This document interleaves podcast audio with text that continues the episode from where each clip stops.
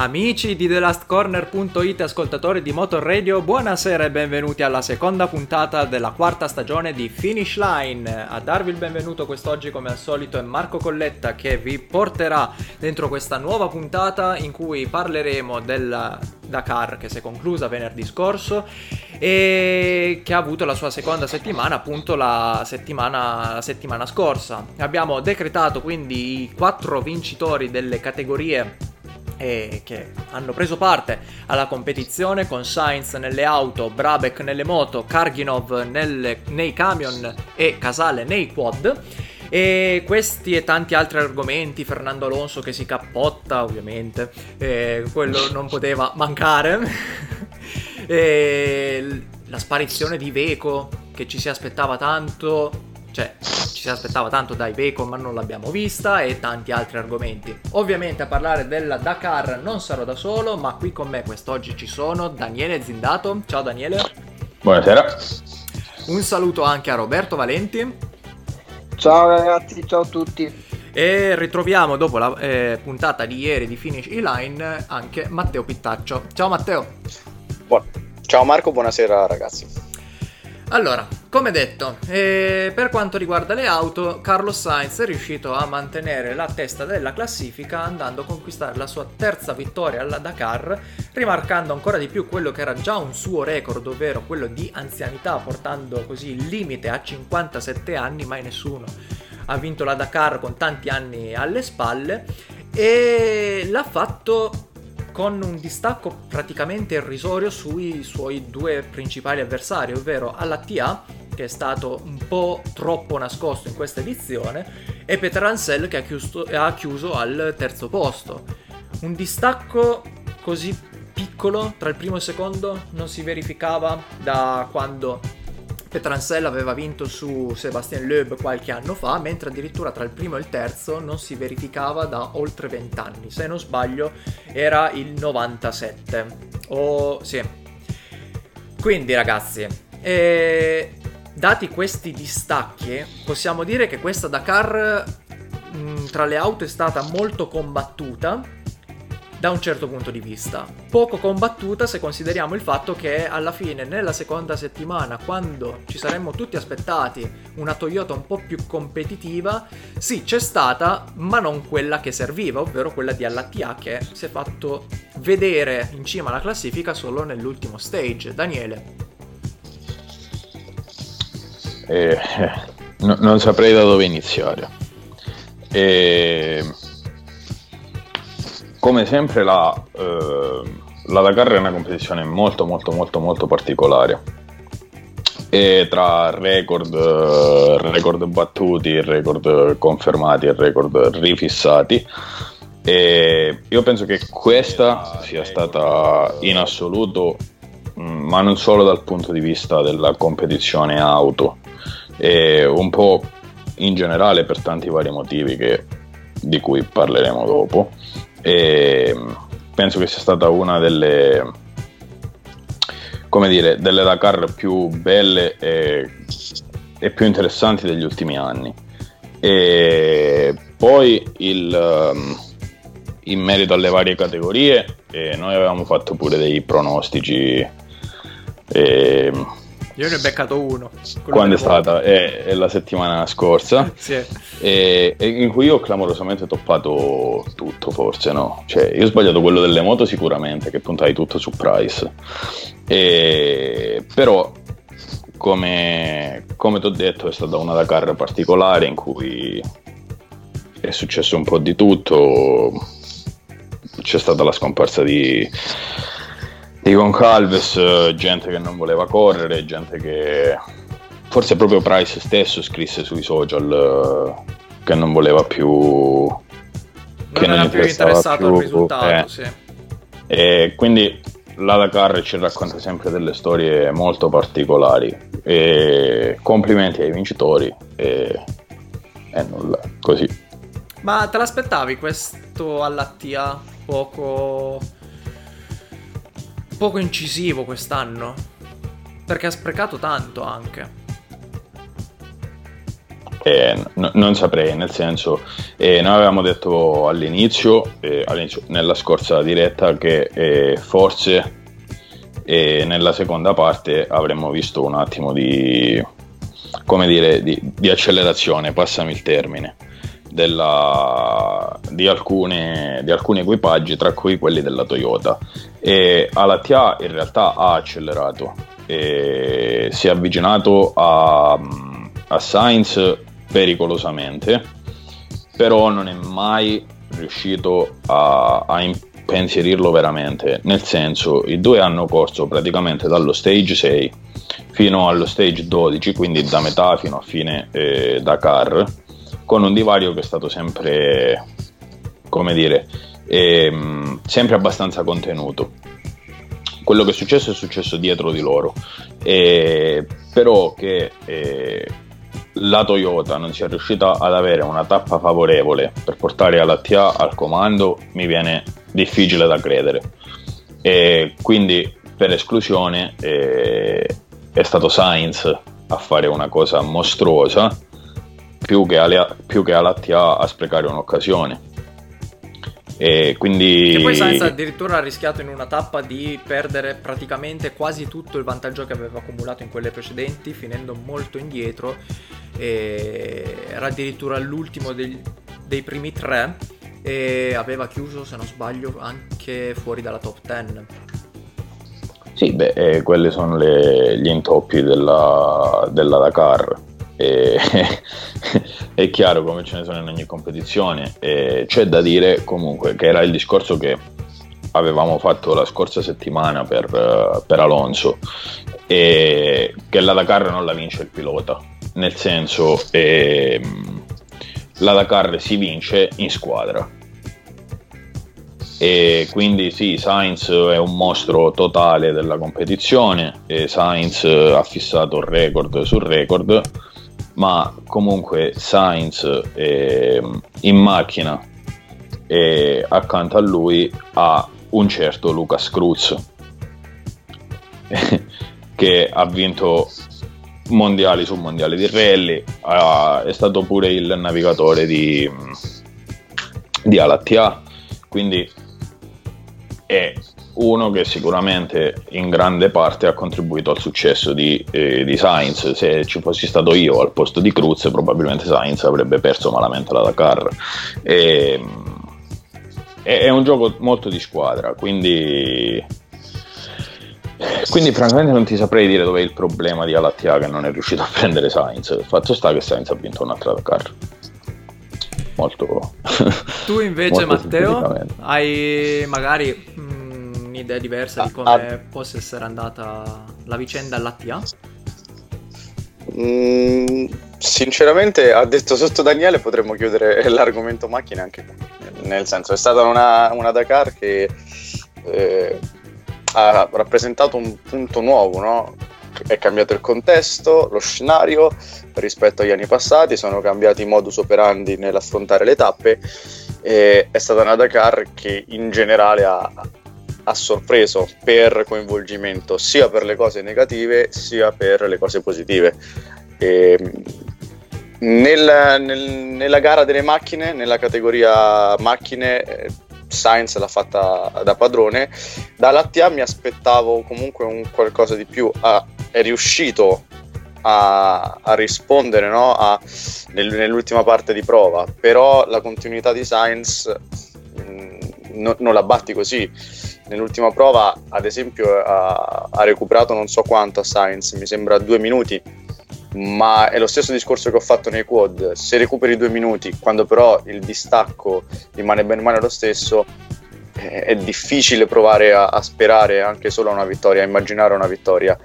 È una Dakar che si è giocata molto nelle prime giornate, poi da lì in poi i piloti che hanno fatto bene hanno amministrato e non hanno preso rischi nella seconda parte della gara.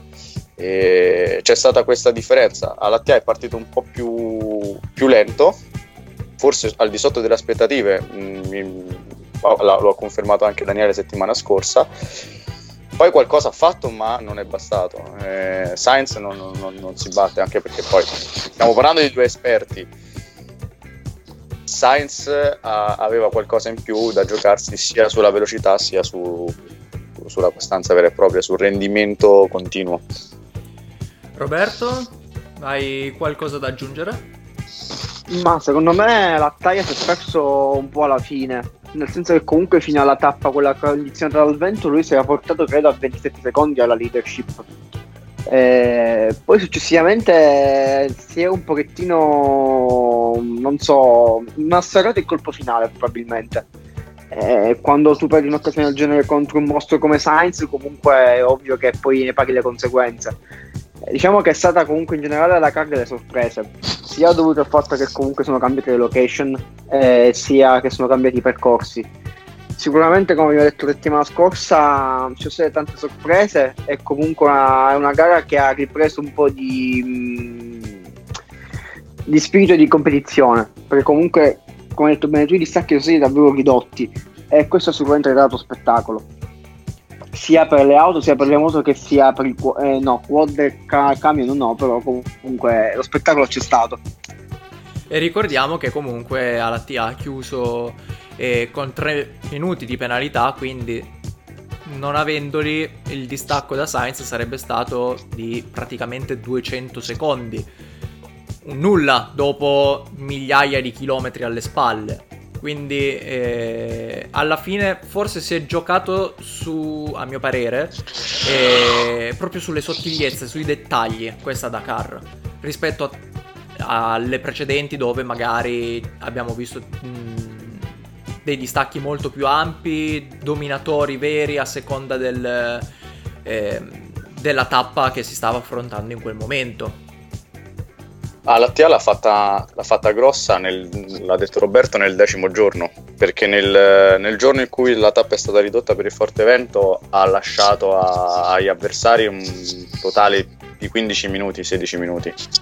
Poi nelle ultime 2 tappe ha dovuto rincorrere, è arrivato vicino, ma il tempo perso, ok, tutti hanno perso tempo, quindi nella Dakar per forza di cose perdi come guadagni, soprattutto nella gara delle macchine come quella di quest'anno davvero tanto combattuta. Però se vogliamo vedere proprio il punto in cui forse Al-Attiyah ha perso la Dakar è stata la 10ª prova nella seconda fase di gara, la 10ª prova, scusate. Per dire, paradossalmente a me ha stupito di più in Toyota Al Raji, che ok ha chiuso a 50 minuti, però mi è sembrato molto, molto più concreto rispetto ad Al-Attiyah lungo tutta la Dakar, cioè più che concreto più costante, ecco, anche se poi magari ha avuto qualche sbavatura, ma ovviamente l'esperienza tra un vincitore e chi punta a vincerla prima o poi è quello che fa che porta appunto ad avere questi distacchi più ampi. Rimanendo sempre a parlare di Toyota, ovviamente, qua mi riferisco a Daniele con questa domanda, e Fernando Alonso, che il buon Fernando, che ovviamente da buon Fernando Alonso quale è, ha fatto l'abbonamento al 2° posto, l'unica volta in cui aveva l'opportunità di poter vincere una tappa della Dakar. Si è piazzato davanti Matteo Serradori, che è addirittura è stato il primo pilota privato a vincere una tappa della Dakar dopo anni. Ecco. E la sfortuna di Alonso, ovviamente, lui arriva secondo. E poi, per chiuderla in bellezza, il penultimo giorno, quando c'era la Marathon Stage, ha affrontato con una violenza tale una duna che ha fatto un replay dell'incidente che ha avuto con Gutierrez al Gran Premio d'Australia di qualche anno fa.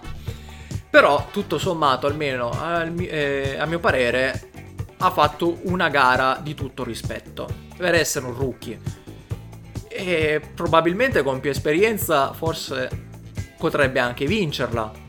Non so cosa ne pensi, Daniele. Sicuramente la consistenza c'è stata, e diciamo che i numeri dicono che il suo miglior risultato di tappa è stato un 2° posto e il miglior risultato in classifica generale è stata l'entrata in top 10 al 9° giorno. Il discorso qual è? Il discorso è che questa è stata una Dakar, un po' per riallacciarmi pure al discorso di Matteo di prima, dove i distacchi sono stati minimi per la conformazione dell'itinerario, perché è stato un itinerario molto veloce, dove comunque abbiamo visto tappe chiudersi con una media oraria di 120 km/h, cioè che alla Dakar sono dei numeri impressionanti.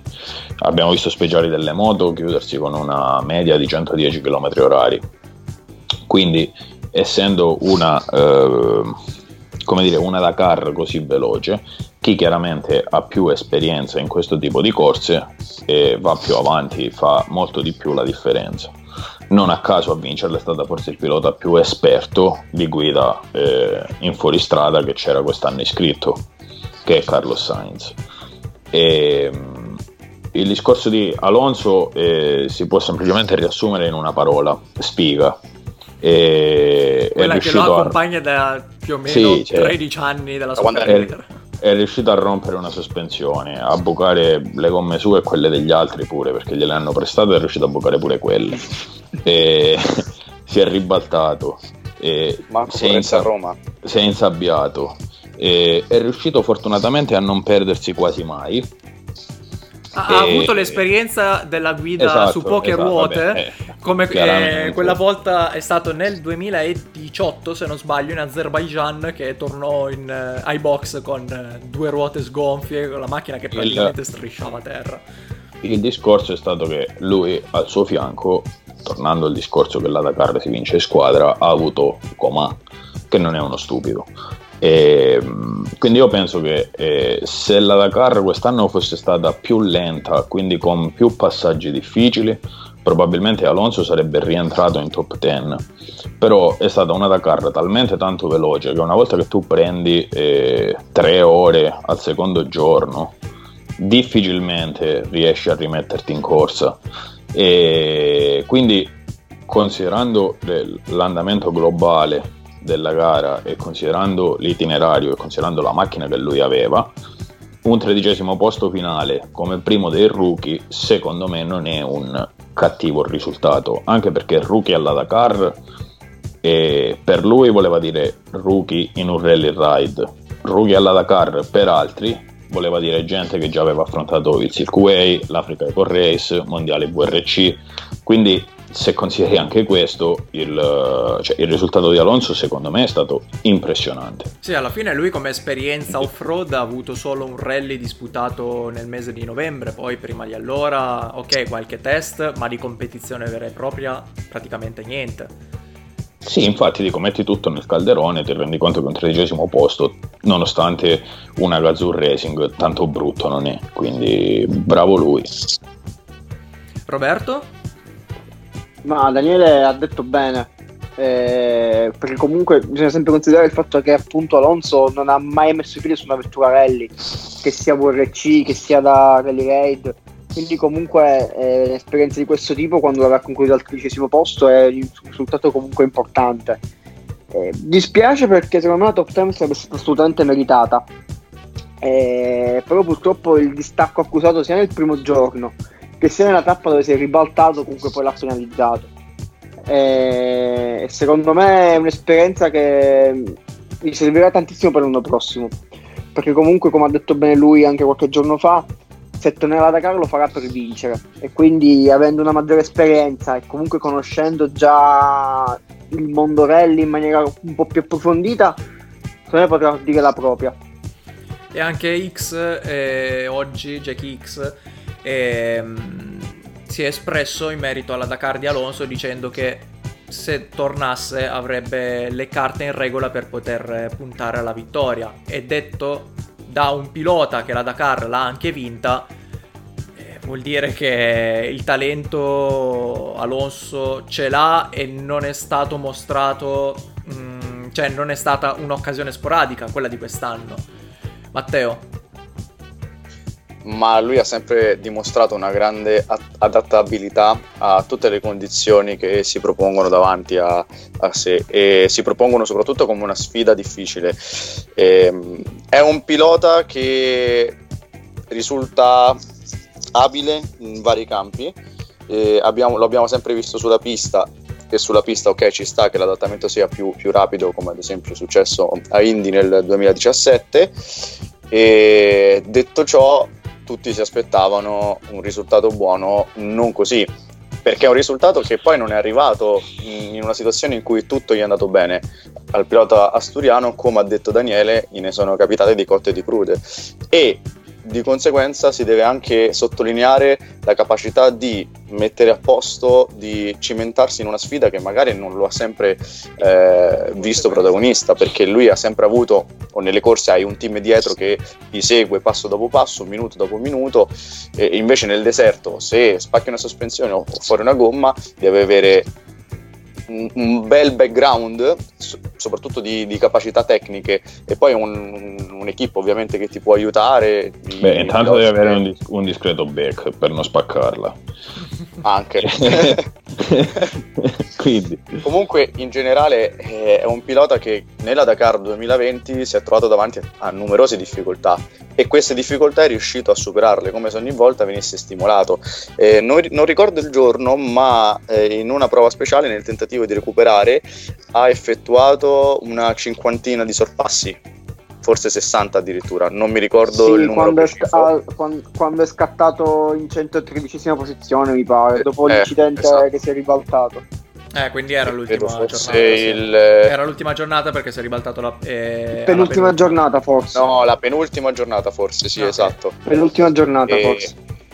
È impressionante, cioè più che il risultato in sé, secondo me va vista la capacità di cadere, metaforicamente, e rialzarsi per prendersi quello che tu vuoi, la determinazione. Fernando Alonso, lo sappiamo, è un pilota che è molto aggressivo, determinato, ottiene sempre ciò che vuole, tranne a Indy l'anno scorso, dettagli, e colpa delle unità di misura, capitolo.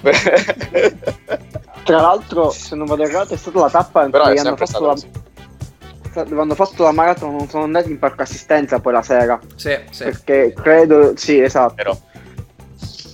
E niente, sarei stato curioso se la tappa finale non fosse stata accorciata per quei problemi organizzativi dei gasdotti, per capire se poteva recuperare quei 30 secondi che lo distanziavano dal 12° posto.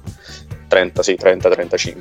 Sarei stato molto molto curioso. E detto ciò, comunque se dovessi dare un voto, darei un 9,5 a Fernando, forse anche un 10, sperando di rivederlo l'anno prossimo, perché l'anno prossimo penso quasi tutti lo attendano alla Dakar per dimostrare quanto può effettivamente essere utile l'esperienza di un'edizione per poi puntare alla vittoria della classifica generale nella successiva. Ma quindi non torna in Formula 1? Sinceramente non vedo, parlando seriamente, non vedo una Formula 1 adatta ad Alonso. A me la cosa che più ha sorpreso è comunque la sua soddisfazione nell'affrontarla, perché comunque è stata un'esperienza che effettivamente, anche vedendo le sue foto che ha condiviso sui social, comunque dico le varie dichiarazioni, che a lui è proprio piaciuta. Cioè, oltre al discorso di essere proprio un'esperienza sportiva, a lui è proprio garbato parecchio affrontare questa gara, che comunque era una gara comunque totalmente fuori dai suoi schemi, per cui non ha mai affrontato Rally. E probabilmente lo ritroveremo da qualche altra parte. Adesso lo vediamo iscritto al mondiale Rally, poi passerà al mondiale Turismo, poi inizierà a fare mondiale Turismo, non credo. Ma nell'ETCR no, allora non diciamo a guidare la Giulietta. Non diciamo parolacce. Scherzavamo poco prima della diretta tra di noi, dicendo che dopo questa esperienza alla Dakar, se un giorno dovesse tornare in Formula 1 e dovesse avere un problema in mezzo alla pista, lo vediamo scendere dalla macchina, ripararsi la vettura in autonomia e tornare a correre come se nulla fosse. Si fa i pit stop da solo. Sì, in mezzo alla pista. Si fa i pit stop da solo e ci mette meno tempo della Ferrari. Probabile. Questa era brutta. Frecciatina. Un pochino, sì. Passiamo quindi alle moto, con Ricky Brabec che ha riportato la Honda al successo dopo oltre 30 anni, e ce ne vuole per non vincere nulla per oltre 30 anni. A meno che non ti chiami Ferrari. Secondo visto che stiamo cavalcando, ci dobbiamo preparare, che tra un mese ci sono i test, e ricordo appuntamento Finish Line continuerà con 8 speciali dedicati tutti ai test in diretta durante le sessioni, poi vi daremo gli orari. Tornando alla Dakar, Ricky Brabec, che appunto ha vinto la Dakar riportando la Honda al successo e diventando addirittura il primo pilota statunitense a conquistare la vittoria in questo evento. E vittoria che è arrivata con più di un quarto d'ora di vantaggio su Pablo Quintanilla, che se non sbaglio uno di voi tre aveva dato come vincitore, non ricordo chi. Io. Tu? Ecco. Io. Hai sbagliato, io avevo dato Brabec e ci ho beccato, quindi. Vabbè, facile, aveva mezz'ora di vantaggio.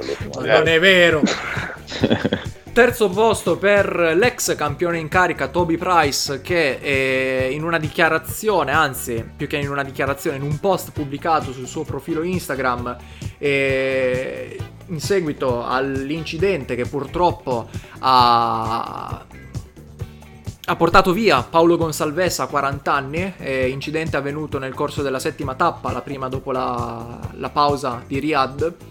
Toby Price aveva detto che ormai per lui la vittoria non valeva più nulla, cioè il suo obiettivo non era più quello di vincere, perché comunque l'aver perso un amico come era Quintanilla, sia per lui sia per tanti altri, ormai aveva fatto passare in secondo piano questa competizione.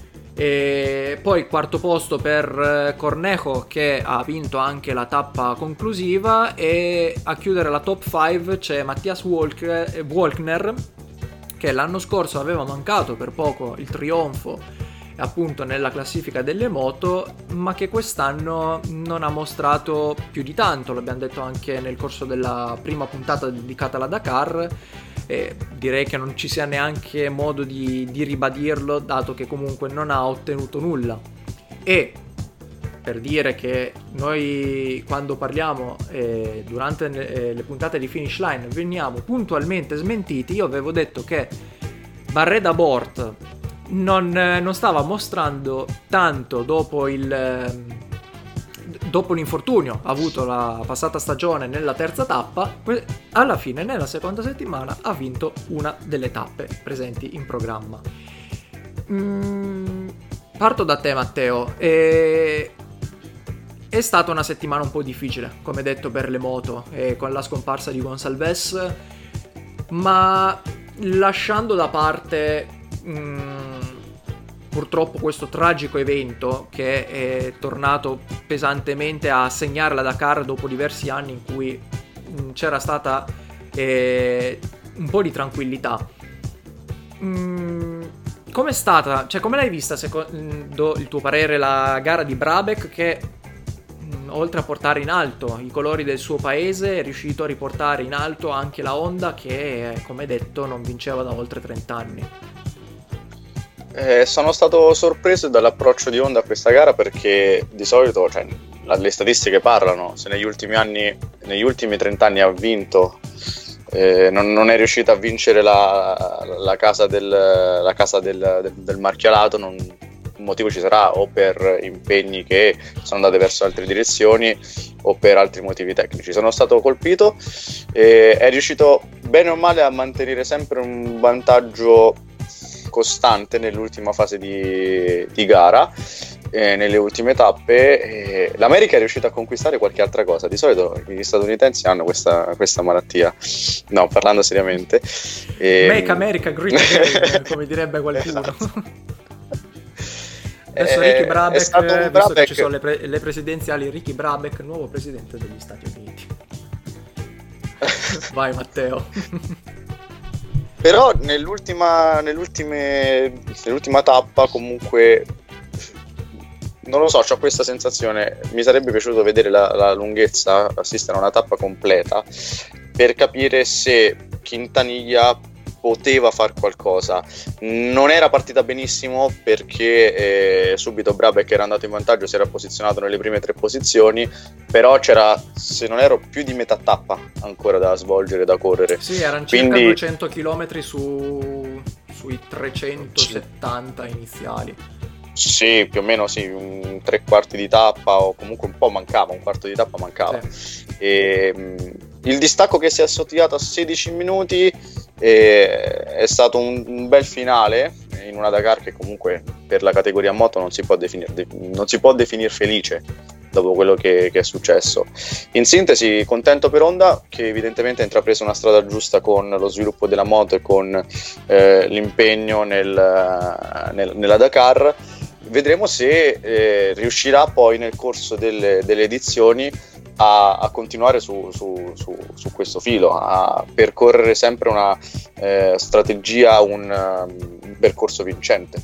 Sono molto curioso, perché una solo ci può stare, però se poi dopo KTM torna che ha una grandissima esperienza nel fuoristrada, cioè non si può negare, KTM ogni volta che sviluppa un mezzo per il fuoristrada funziona, la maggior parte delle volte è così, quindi bisogna capire se quella di quest'anno è un fuoco di paglia oppure se può essere davvero la chiave di volta per la casa giapponese.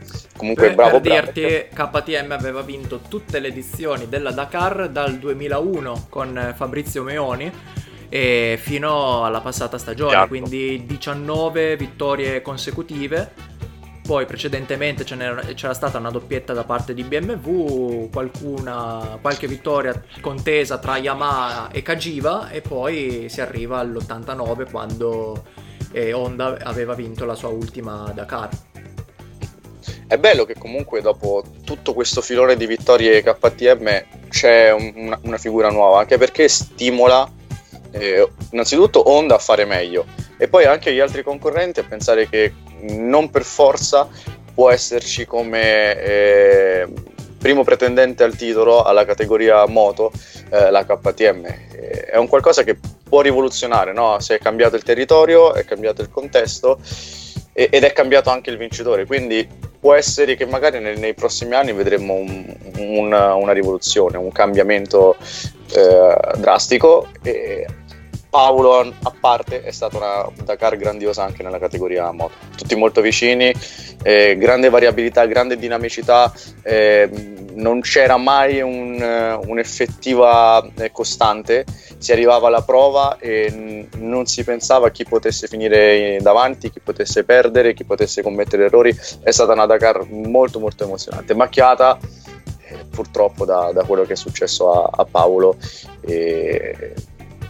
Diciamo che Brabec ha vinto una Dakar che forse si ricorderà più per la morte di Paolo nel mondo del rally raid, forse.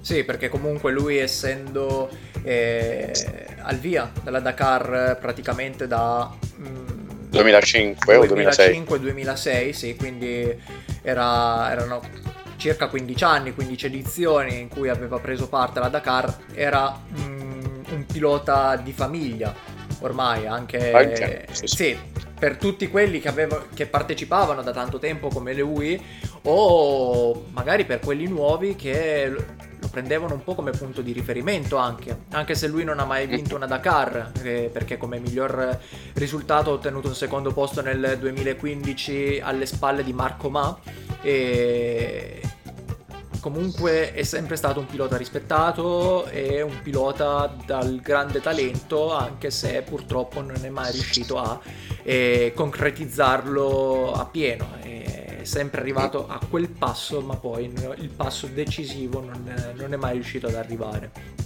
Un piccolo commento, poi lascio la parola agli altri, ed è anche un quesito che magari possono riprendere sia Daniele sia Roberto. E se non, ok, con i 6 e con i ma non si può ragionare, se Toby Price non fosse caduto in questo buco nero, no? In questo limbo dopo la morte di Gonçalves, cosa avrebbe potuto fare? C'è questo dubbio, no? Che rimarrà fino all'anno prossimo, penso che attanaglierà tutti coloro che si interessano alla Dakar, soprattutto nella categoria moto. Roberto? Ma secondo me il risultato non sarebbe cambiato, nel senso che comunque Brabec mi è sempre sembrato un po' in gestione gara, ha spinto quando ha voluto e ha comunque gestito quando doveva gestire, quindi sì, ok, diciamo l'episodio di Gonçalves comunque ha un po' influito sulle sue performance, ma secondo me, a prescindere, Brabec aveva un passo superiore secondo me quest'anno, cioè fin dall'inizio, tralasciando la caduta di che lasciando la caduta di Sunderland, lui ha sempre mostrato un ottimo passo, e quindi comunque la vittoria secondo me è stata meritata alla fine. C'è da dire che comunque ho visto i piloti un po' più andare in tranquillità nelle ultime tappe, perché comunque nelle prime ci sono state tante cadute. Ricordiamo quella appunto di Sunderland che ha appena citato Roberto, quella di Desol 3 che c'è stata praticamente nelle prime tappe, quella di Van Beveren, cioè di tappe di piloti forti ce ne sono state tante, e solo mentre nella parte finale invece abbiamo visto un po' più una Dakar un po' più tranquilla, ecco, forse hanno guidato un po' con più consapevolezza, ecco, meno puntando al risultato. Daniele, vuoi rispondere anche tu alla domanda di Matteo? Secondo te Price avrebbe potuto vincere se non ci fosse stato quel che è successo? Sarei di parte, però dico di sì, nel senso Price ha dimostrato di essere uno squalo, e l'ha dimostrato in più occasioni.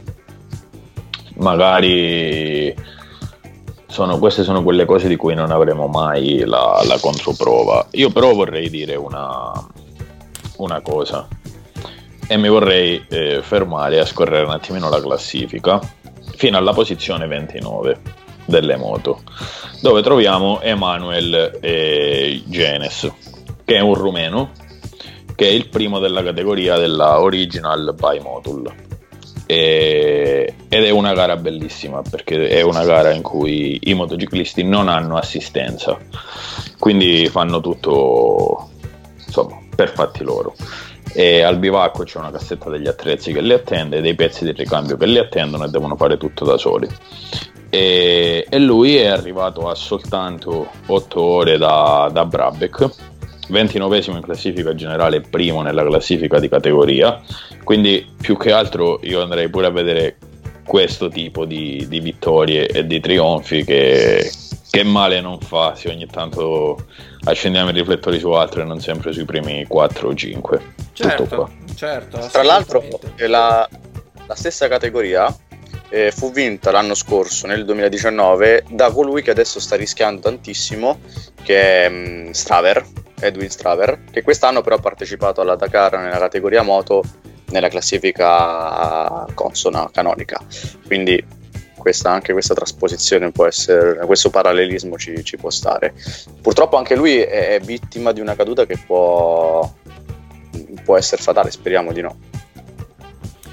Sì, speriamo di no, perché dopo tanti anni in cui abbiamo assistito a delle Dakar tranquille, come detto in precedenza, e dover sopportare più eventi di questo tipo di certo non è quel che ci si aspetta.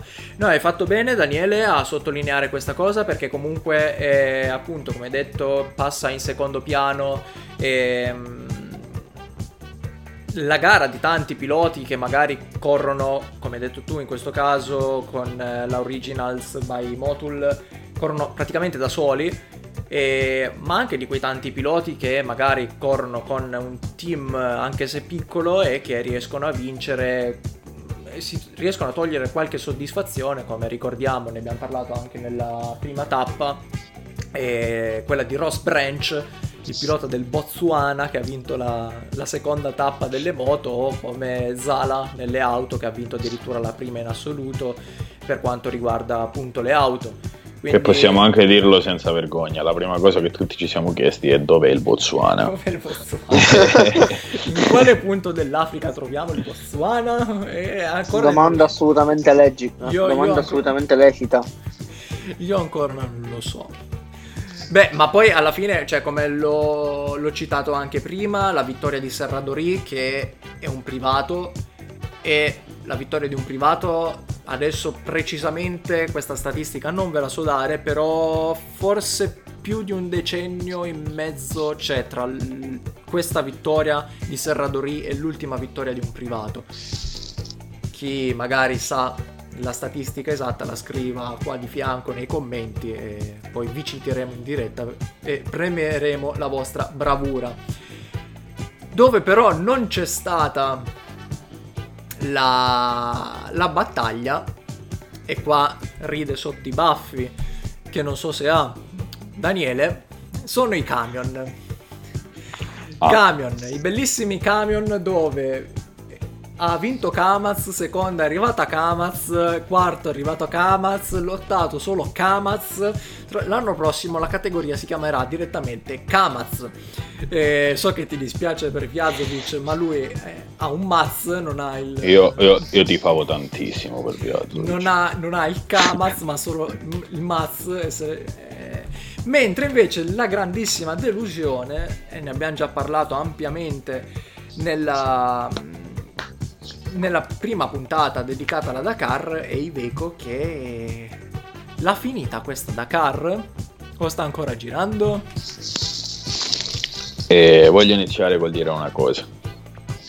I tre piloti italiani che abbiamo avuto hanno fatto, nonostante tutto, un figurone. Sono stati Bellina, Cabini e Calabria, sono arrivati 21esimo, 25esimo e 27esimo, addirittura Calabria è arrivato con 53 ore di ritardo perché ha avuto un paio di problemi, e corrono tutti per team privati, sono tutti in auto assistenza, quindi non hanno alle spalle delle grandi strutture, quindi intanto bravi. E ora passiamo alle posizioni di rilievo, che nonostante tutto poi alla fine sono quelle. E dici che tu ti favi Calabria, ce l'hai detto solo perché ovviamente... Sì, perché io da buon calabrese non posso non tifare per uno che si chiama Calabria, cioè. Intanto, andando a vedere la classifica un po' tra virgolette a casaccio, intanto Sugawara Teruito ha vinto mi pare la sesta Dakar di fila, decimo in classifica generale e primo di categoria per i camion di cilindrata inferiori ai 10 litri, con solo 6 ore e 18 di ritardo da Karginov, che su 47 ore totali di gara, insomma. E poi grande Martin Magic, pilota ceco, e che è riuscito a finire la gara come primo degli Iveco con 3 ore e mezzo di ritardo, e secondo me la vittoria, il vincitore morale di questa Dakar è senza dubbio Albert Llovera. Oltretutto tenderei a sottolineare che Magic non è neanche lui non è ufficiale Iveco ufficiale, appunto. E lui è Big Shock, è un team privato, sì. E vincitore morale senza dubbio è Llovera, pilota di Andorra, che corre nel team Petronas De Rooy Iveco, e è un pilota che a seguito di un incidente ha un grave problema di disabilità, lui non ha la funzionalità degli arti inferiori e si è piazzato 15esimo in classifica generale camion con il suo Iveco, quindi complimenti a lui per la forza di volontà. E andando a vedere le posizioni di rilievo e parlando dei Kamaz, sicuramente Edward Nikolaev è stato l'uomo che ha deluso forse di più, perché ci si aspettava un'altra schiacciante vittoria di Nikolaev, ma tra errori di navigazione e errori suoi e mancanza di affidabilità del suo Kamaz, alla fine ha finito la competizione in Dakar Experience. E Karginov e Shibalov mostruosi, ma proprio di un'altra categoria, e hanno iniziato a fare primo e secondo praticamente dalla terza tappa, mi pare, non vorrei dire una bugia, e hanno fatto sempre primo e secondo. E bene Vjazovic, nonostante la sfortuna, ha perso contatto nelle fasi finali di gara, arrivando a 2 ore sul totale, però è stato per gran parte della Dakar, è stato secondo e sembrava che potesse farcela, io onestamente ci speravo tanto. E quarto Sotnikov, ma pure lui su Kamaz, quindi il risultato non poteva che essere superlativo anche per lui. E come dicevi tu prima, il team De Rooy Petronas è stato forse il grande assente, però c'è da fare una piccola premessa, che Gerard De Rooy si è fatto da parte dicendo che avrebbe lasciato spazio ai piloti giovani per fare esperienza, perché lui è convinto che con 4 equipaggi giovani prima o poi, man mano, lungo il processo di crescita, potranno arrivare prima o poi a dominare questa Dakar. Quindi buon per lui che ci crede, ma lo squadrone russo attualmente sta seminando panico in categoria, e questo è quanto. Per il resto, un altro grande complimento secondo me va fatto a Lo Price, anche lui pilota della Repubblica Ceca come Magic, che con un Praga privato è riuscito ad arrampicarsi in settima posizione in classifica generale, a 50 minuti da Van Kastelen, che è stato il primo dei piloti del team dello squadrone De Rooy. Quindi questo fa capire realmente quanto sia mancata la performance ai torpedo ufficiali messi in gara da Iveco. Prima Matteo parlava del fatto che comunque ci fosse questa supremazia di KTM per 19 anni consecutivi nelle moto, e negli ultimi 10 anni su 11 edizioni 9 sono state vinte da Kamaz, giusto? Che tu sappia. E forse mi affida Daniele. Cioè, ne ha vinta una De Rooy per sbaglio, tipo, cioè. Si è trovato, ne ha vinte 2 De Rooy, nel 2012 e nel 2016, si è trovato lì in mezzo, gli ho detto ma to, prendi. Sì, Kamaz praticamente dal 2000 in poi ha fatto man bassa, perché ha sempre vinto tranne 2001, 2007, 2012 e 2016. Quindi, come dicevi appunto tu, Kamaz praticamente già una stagione di vantaggio rispetto a tutti gli altri, cioè è finita la Dakar 2020, loro stanno già vincendo la 2021. E ti volevo fare una domanda proprio riguardo al fatto che tu hai detto che comunque in Iveco De Rooy ha deciso di puntare esclusivamente sui giovani, ma con il fatto che anche Villagra quest'anno non ha preso parte alla competizione per problemi economici dell'Argentina, che non ha potuto supportare appunto il pilota sudamericano, non pensi che anziché fare questo passaggio praticamente dal bianco al nero e senza una progressione un po' più lieve, ovvero con uno squadrone forte e passare pian piano alle nuove leve, non sarebbe stato meglio secondo te magari tenere ancora un anno, in questo caso De Rooy, perché era l'unico che poteva, e magari addestrare meglio i giovani per poi lasciare spazio definitivamente? Non è stata una scelta un po' troppo affrettata? La domanda era per me, perché forse ti ho perso un attimo. Sì. Allora, il discorso di Villagra penso sia un discorso un pochino da tralasciare, perché lui non è arrivato a correre. L'Argentina non abbiamo capito cosa c'entra in questa competizione, o meno di Villagra, però probabilmente vabbè, era il suo main sponsor, gli dava riforniva il portafoglio di Villagra. Considera comunque che l'anno scorso lo squadrone di De Rooy, giusto, aveva molti piloti privati, e c'era un pilota a zero sponsorizzato direttamente dall'Astana, e che è stato uno dei più grossi flop penso che abbia mai tirato fuori De Rooy col suo vivaio. Però il discorso è che lui quest'anno ha avuto pure seri problemi alla schiena, tanto da non partecipare nemmeno ad altri ride, però diciamo che la gestione è stata molto particolare, perché loro nel momento in cui tu ti iscrivi alla Dakar iscrivi pure i camion assistenza, e paradossalmente, se tu vai a vedere gli equipaggi dei camion assistenza, sono tutti meccanici e navigatori di quello che fu lo squadrone Iveco qualche anno fa. Quindi c'è meccanico e navigatore di De Rooy su un camion assistenza, meccanico e navigatore di Villagra su un altro camion assistenza, cioè che facevano un po' da guida spirituale, passami il termine, a questi ragazzi.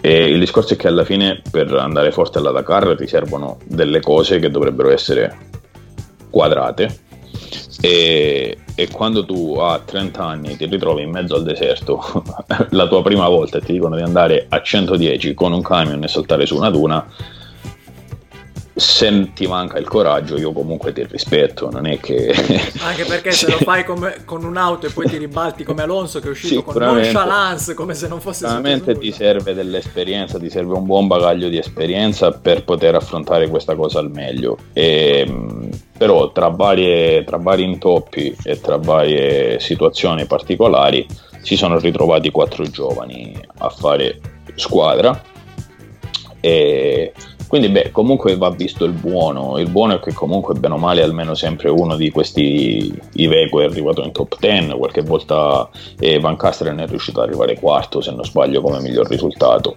Comunque va visto il buono sicuramente, quando tornano in Olanda De Rooy gli spiega qualcosa, perché cioè, obiettivamente prendersi 5 ore così non è nemmeno bello per Iveco, però ti dico vediamo, cioè, se vuoi vedere solo il risultato di gara è stata una gara negativissima. Se vuoi cercare di vedere il buono, cosa che di solito non faccio mai, ma questa volta per tifo faccio, perché ho sempre supportato Iveco in questa competizione, e se vuoi andare a vedere il buono guarda comunque che c'erano molti giovani alla prima competizione da piloti che sono riusciti comunque a fare dei risultati discreti. Vediamo come andrà il 2021, ormai il 2020 è finito. Pensi che comunque alla luce di quanto accaduto quest'anno, l'anno prossimo se ci dovesse essere una possibilità Iveco possa andare a schierare almeno uno dei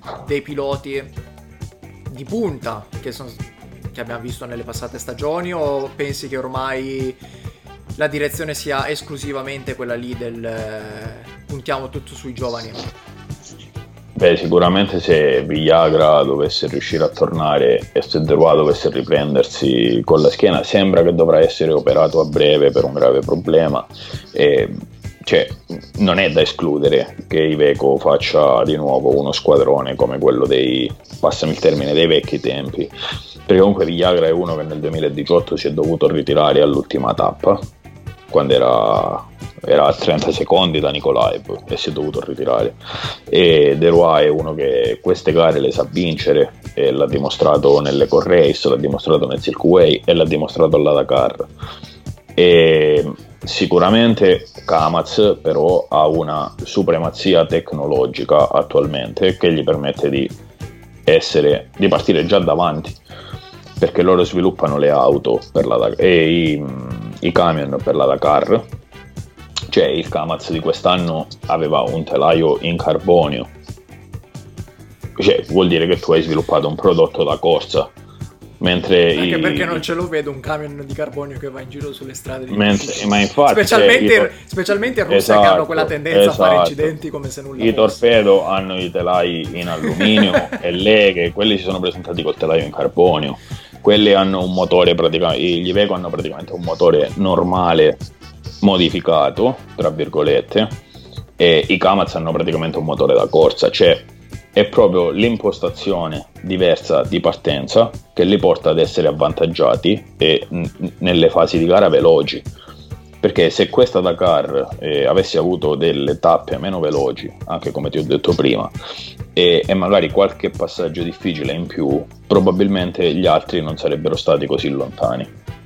Però nel momento in cui tu hai delle tappe molto pianeggianti, molto veloci, chi pesa meno di te ha una resistenza del telaio maggiore, ha un motore più performante e tutta una squadra anche più rodata, e chiaramente ti mette sotto.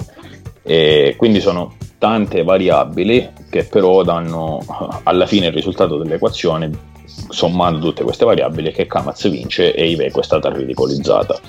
E sembra brutto da dire perché Iveco comunque è un colosso, ma è andata così. E ti do questa piccola statistica, non so se già la sai, nel caso la diamo ai nostri spettatori. Iveco l'ultima volta in cui ha partecipato alla Dakar senza vincere nemmeno una tappa lo ha fatto nel 2011, quindi praticamente 10 edizioni fa, e altrimenti almeno una tappa l'ha sempre vinta. Non lo sapevo. Ora lo sai.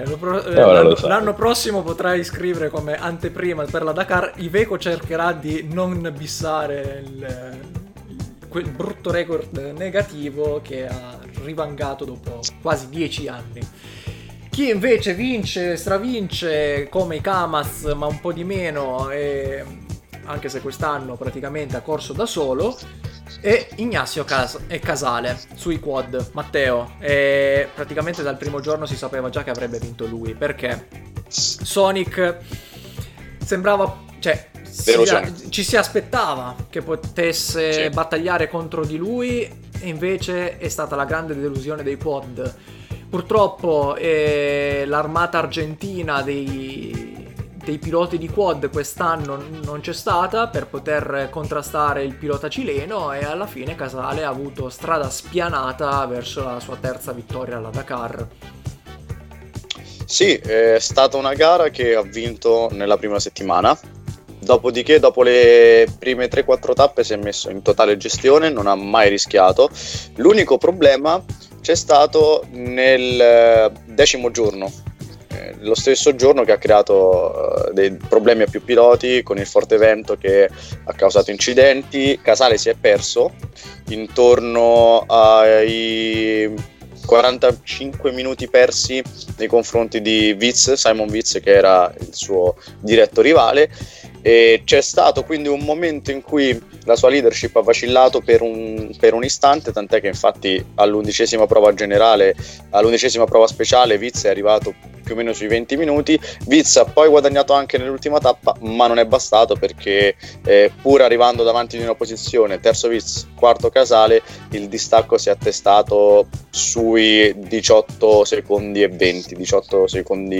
e 30. Quindi sì, un Casale che ha visto per un attimo la sua leadership in crisi, ma bene o male è riuscito a riprendersi anche dal momento in cui sembrava più in difficoltà, più esposto a qualche rischio, perché perdersi nel deserto ovviamente non ti porta a calcolare la perdita in termini di secondi, di minuti, eccetera eccetera. Quindi eravamo tutti un po' in ansia nel capire chi fosse arrivato davvero effettivamente davanti, con quale tempo nel 10° giorno, perché è stato poi il giorno chiave, il giorno cruciale per capire se la Dakar era ancora nelle mani di Casale, o se quest'ultimo con quell'errore, con l'essersi perso, avesse lasciato tutte le possibilità a Vitz. Poi alla fine ce l'ha fatta, è stata una Dakar che è stata conquistata con la costanza, con la regolarità.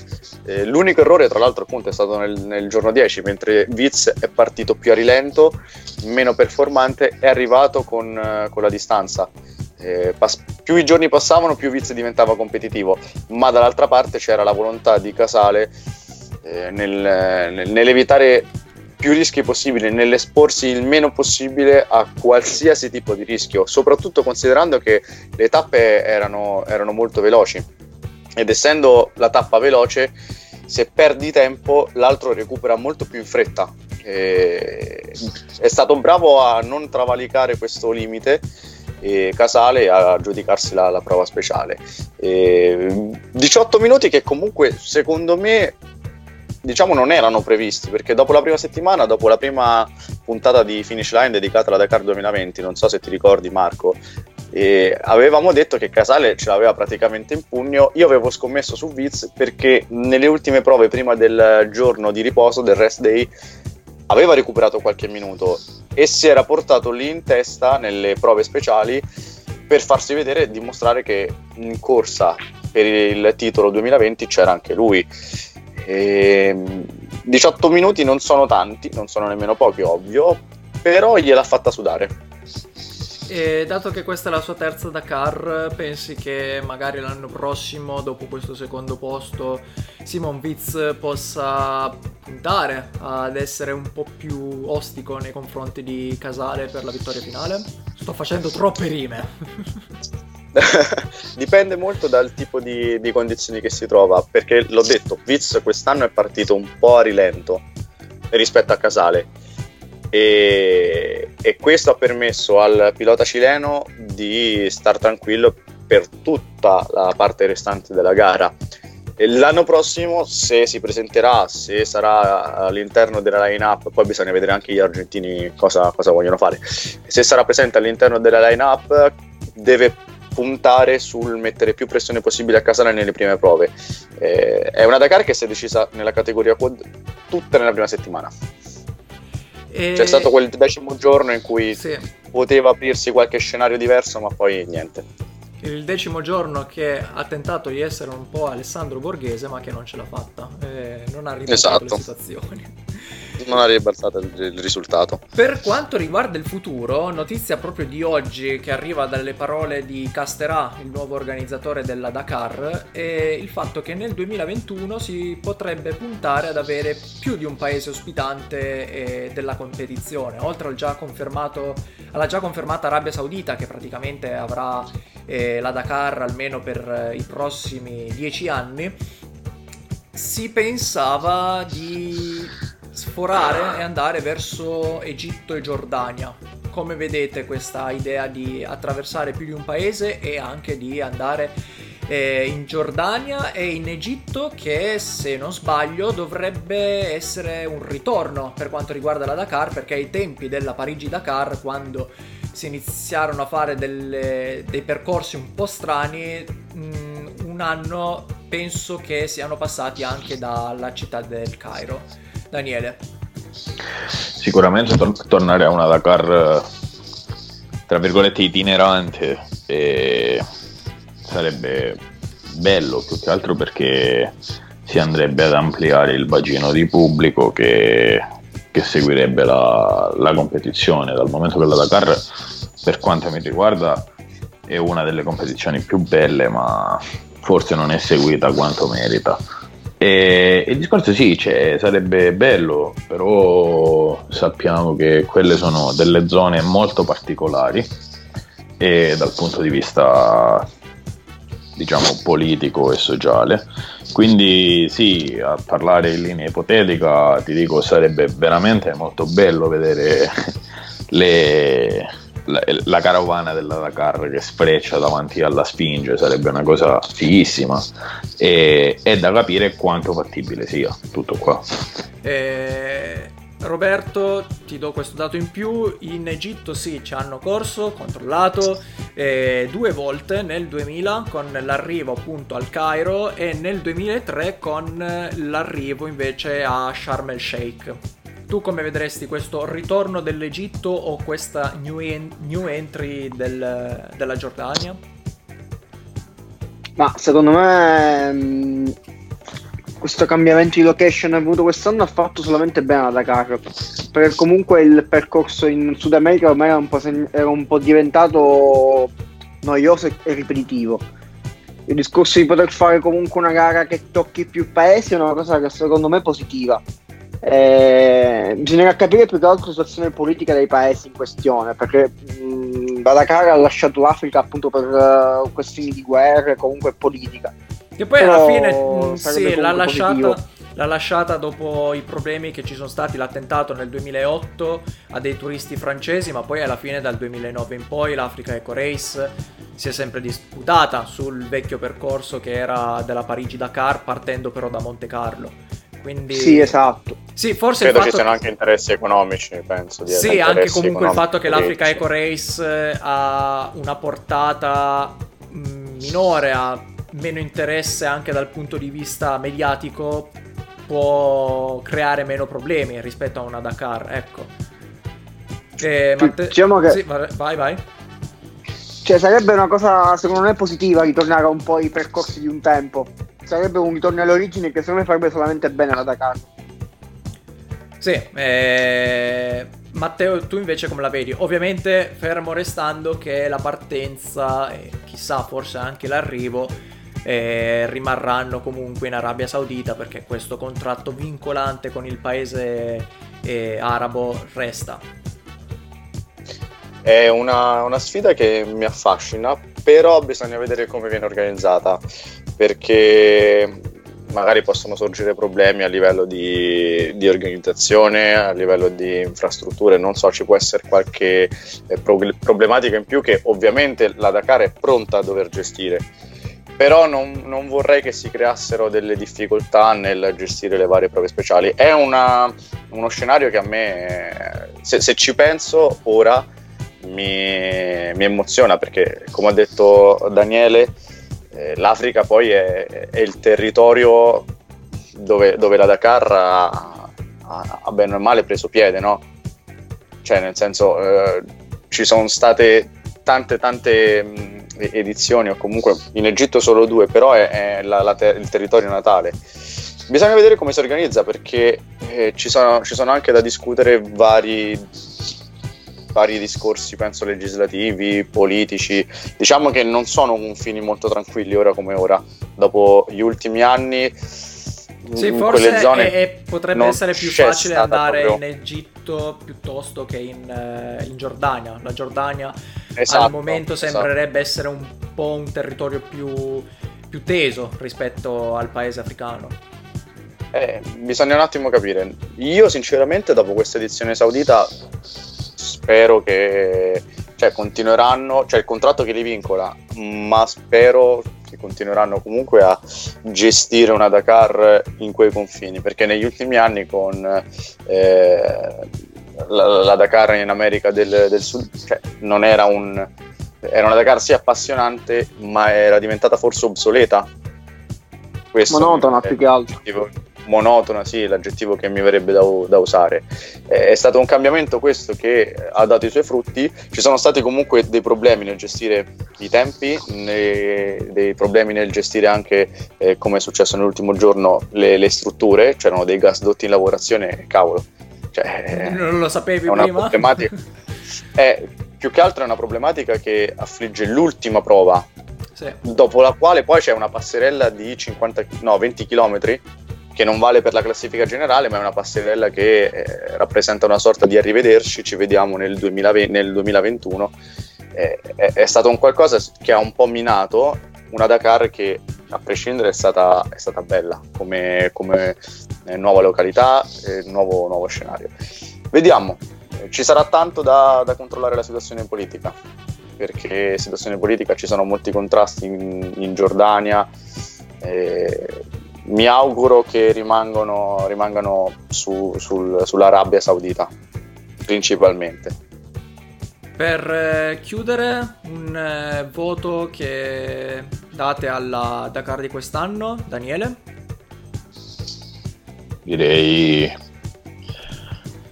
7,5. Roberto? Fino alla questione dei gasdotti avrei dato un 8. Però quello è un errore che secondo me non è possibile giustificare, quindi direi un 7. Matteo? 7,5, perché è stata una Dakar bella, ma ci sono cose da migliorare. Sicuramente, essendo la prima edizione, i margini di miglioramento ci sono, però se andiamo a guardare le categorie è stata una bella Dakar, soprattutto per le moto e le macchine. Io, Daniele, da te mi aspettavo un 10 solo per la presenza di Alonso, mi hai deluso. Sì, però non è che possa essere poi troppo di parte. Siamo giunti quindi in conclusione anche di questa seconda puntata stagionale di Finish Line, seconda parte dedicata alla Dakar. E prima di salutarvi vi rinnovo gli appuntamenti, il primo dei quali sarà quello di Finish Line dedicato alle Prix di Città del Messico, che si svolgerà a metà febbraio, e sarà la terza puntata di questo nuovo spin-off dedicato al mondo elettrico. Mentre per quanto riguarda Finish Line, noi ci ritroveremo pochi giorni dopo per parlare delle presentazioni e dei test della nuova stagione di Formula 1, la stagione 2020, che avrà inizio con appunto la presentazione della Ferrari al momento attuale, che sarà la prima vettura a essere svelata l'11 di febbraio, con i test che prenderanno il via invece una settimana più tardi, il 19, sempre sul circuito di Barcellona. E poi ovviamente vi invito anche a seguire il canale Formula Nation, che è il portale di competizioni sports legate al motorsport, curato dal nostro Matteo Pittaccio, su cui vengono disputate gare relative alla Formula 1, Formula 2, MotoGP, Endurance e che più ne ha più ne metta. Quindi mi raccomando, andate anche sul loro canale ad iscrivervi. Un saluto e ringrazio Daniele per aver fatto parte di questa puntata. Ciao Daniele. Grazie a voi. Un saluto anche a Roberto. Buonasera a tutti. Un grande ciao a Matteo, che ormai praticamente ha preso pianta stabile qua dentro, lo troviamo dappertutto, Formula 1, MotoGP, Formula E, Dakar, IndyCar, ovunque, è più presente lui di me. Ciao Matteo. Ciao Marco e ciao a tutti coloro che ci hanno seguito. Vi invito a continuare a rimanere aggiornati con le ultime notizie provenienti dal mondo del motorsport visitando il nostro sito thelastcorner.it, a mettere mi piace sulla nostra pagina Facebook, a seguirci anche su Twitter e Instagram e a iscrivervi al nostro canale Telegram per ricevere in tempo reale le ultime notizie con una notifica sul vostro cellulare. Un saluto e un ringraziamento anche da parte mia, da Marco Colletta. L'appuntamento è a metà febbraio con Finish Line e Finish E-Line. Ciao a tutti!